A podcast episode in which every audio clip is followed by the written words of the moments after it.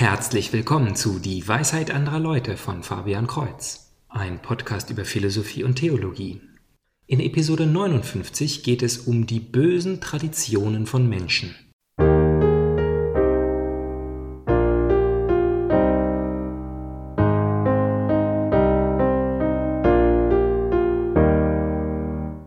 Ein häufiger Vorwurf von unseren reformierten Geschwistern ist, dass die katholische Kirche menschliche Traditionen befolgt. Der Katholik sieht darin erstmal nicht direkt das Problem.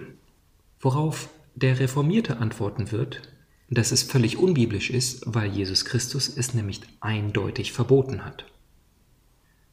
Ich möchte heute respektvoll widersprechen und dem entsprechenden Kapitel, also zum Beispiel Markus 7, etwas Kontext geben, Lesen wir doch zuerst Verse 6 bis 9, in denen Jesus einige harte Worte zu sagen hat. Der Prophet Jesaja hatte recht mit dem, was er über euch Heuchler sagte. Wie geschrieben steht, dieses Volk ehrt mich mit den Lippen, sein Herz aber ist weit weg von mir. Vergeblich verehren sie mich. Was sie lehren, sind Satzungen von Menschen. Ihr gebt Gottes Gebot preis und haltet euch an die Überlieferungen von Menschen. Und weiter sagte Jesus, sehr geschickt setzt ihr Gottes Gebot außer Kraft, um eure eigenen Überlieferungen auszurichten. Ganz eindeutig setzt Jesus hier die Satzungen oder Überlieferungen von Menschen Gottes Gebot gegenüber. Und wenn man nur diesen Teil betrachtet, kann man zu der Interpretation kommen, dass menschliche Traditionen generell schlecht und zu vermeiden sind, da sie das Gegenteil von Gottes Gebot sind. Doch wenn man etwas weiteren Kontext anschaut, passt eine derart einfache Interpretation nicht.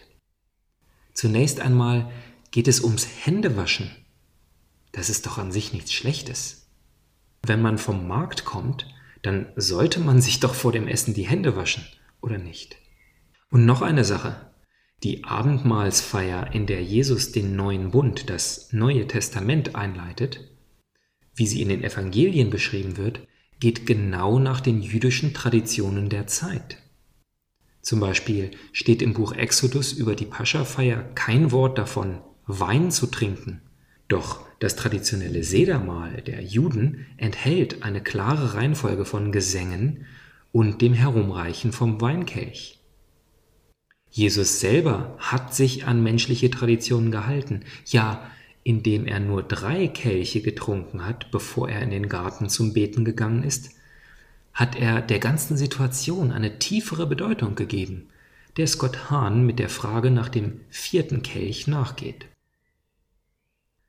Und dann haben wir noch die Apostel. Paulus schreibt an die Thessalonicher, Haltet an den Überlieferungen fest, in denen wir euch unterwiesen haben, sei es mündlich, sei es durch einen Brief.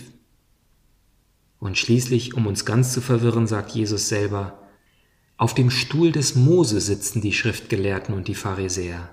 Tut und befolgt also alles, was sie euch sagen. Also mit der ganz einfachen Interpretation, dass menschliche Traditionen grundsätzlich schlecht wären, kommen wir nicht weiter. Es scheint ja eine ganze Menge Traditionen zu geben, an die wir uns halten sollen, sogar wenn sie von Heuchlern kommen. Um zu verstehen, welche Art von Traditionen gut und welche schlecht sind, schauen wir uns also den weiteren Kontext an. Lesen wir die Verse 1 bis 13 vom Kapitel 7 bei Markus, der für Nichtjuden geschrieben hat und deshalb die Hintergründe der rabbinischen Traditionen erklärt. Die Pharisäer und einige Schriftgelehrte, die aus Jerusalem gekommen waren, versammelten sich bei Jesus. Sie sahen, dass einige seiner Jünger ihr Brot mit unreinen, das heißt mit ungewaschenen Händen aßen. Die Pharisäer essen nämlich wie alle Juden nur, wenn sie vorher mit einer Handvoll Wasser ihre Hände gewaschen haben. So halten sie an der Überlieferung der Alten fest. Auch wenn sie vom Markt kommen, essen sie nicht, ohne sich vorher zu waschen. Noch viele andere überlieferte Vorschriften halten sie ein, wie das Abspülen von Bechern, Krügen und Kesseln. Die Pharisäer und die Schriftgelehrten fragten ihn also, Warum halten sich deine Jünger nicht an die Überlieferung der Alten? sondern essen ihr Brot mit unreinen Händen. An dieser Stelle kommt der vorherige Absatz, in dem Jesus ihnen vorhält, Gesetze zu schaffen, die den Geboten Gottes widersprechen. Sehr geschickt setzt ihr Gottes Gebot außer Kraft, um eure eigenen Überlieferungen aufzurichten. Denn Mose hat gesagt, Ehre deinen Vater und deine Mutter, und wer Vater und Mutter schmäht, soll mit dem Tod bestraft werden.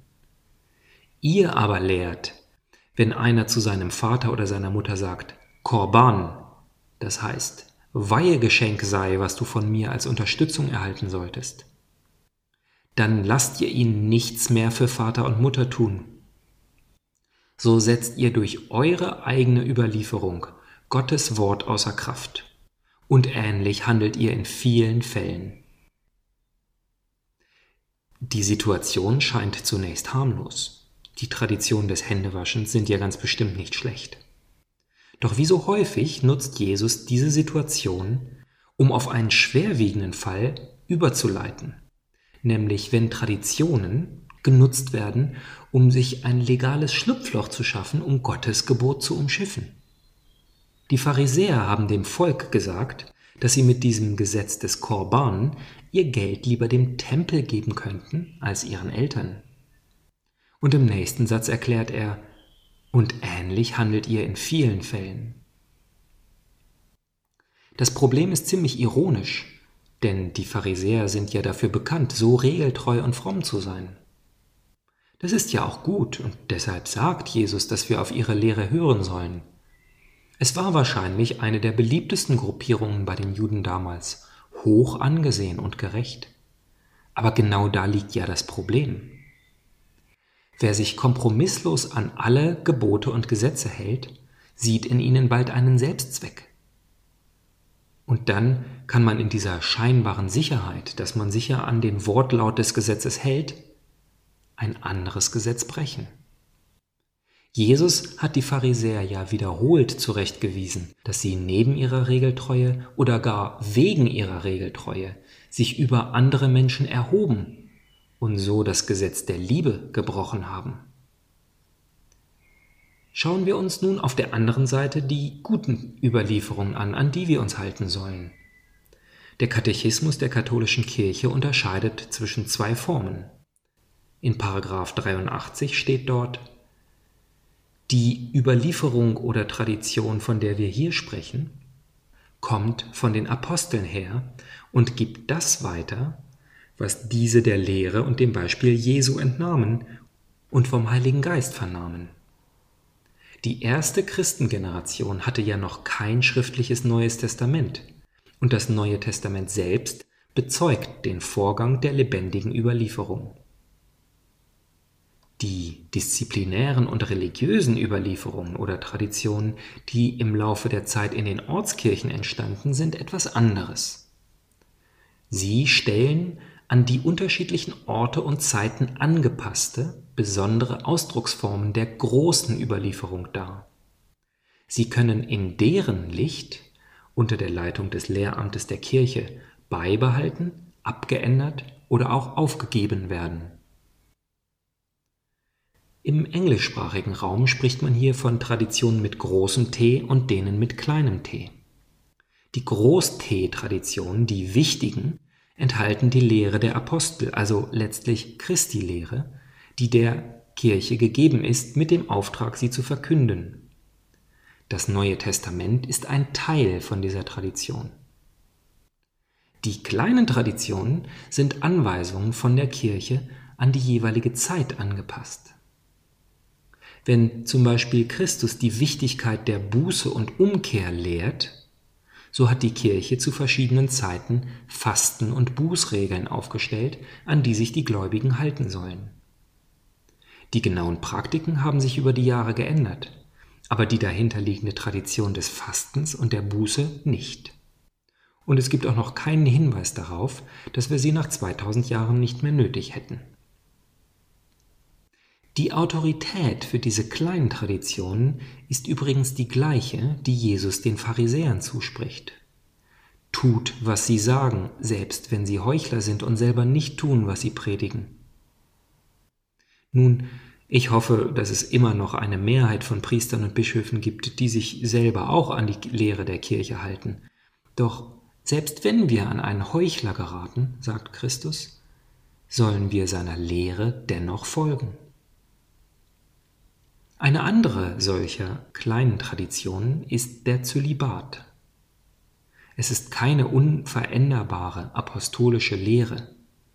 Paulus selber sagt ja, dass er es noch nicht verpflichtend machen will, obwohl er es für den richtigen Weg hält. Aber es ist zurzeit stehendes Kirchengesetz, und so halten wir uns daran. Aber was ist mit Traditionen der Kirche, die dem Wort Gottes tatsächlich widersprechen? Ein Ikonoklast zum Beispiel wird sagen, dass die Traditionen Heiligenbilder, Statuen, Kruzifixe oder biblische Szenen in Bleiglasfenstern zu haben, dem Gebot der Abgötterei widerspricht. Und ja, wenn die Kirche diese Tradition geschaffen hat, damit das Volk die Statuen und Fensterscheiben anbetet, dann ist es eine von diesen schlechten Traditionen und wir müssen sie ablegen. Doch ist das der Zweck, zu dem sie gemacht wurden? Das möchte ich in einer späteren Episode über Statuen genauer erforschen. Denn jeden derartigen Vorwurf muss man fair betrachten, um einzuschätzen, ob jemand falsch lehrt oder richtig. Aber die einfache Tatsache, dass die Kirche Traditionen lehrt, ja darunter sogar menschliche Traditionen, das ist sehr biblisch und daher nicht abzulehnen. Zuletzt aber mal ein tatsächliches historisches Beispiel von so einer schlechten Tradition in Aktion. Im 16. Jahrhundert wurde Ablasshandel getrieben. Das heißt, dass die Gnade Gottes für Geld gekauft werden konnte. Damit haben die Ablassprediger ebenso wie der gar zu luxusfreudige Papst Leo X. eine durchaus richtige Lehre ausgenutzt um sich selber die Kassen zu füllen, ganz ähnlich wie die Pharisäer mit ihrer Tradition des Korban. Dies war ein Missstand, der schon vor 1517 diskutiert wurde, aber erst auf dem Konzil von Trient 1563 endgültig verboten wurde.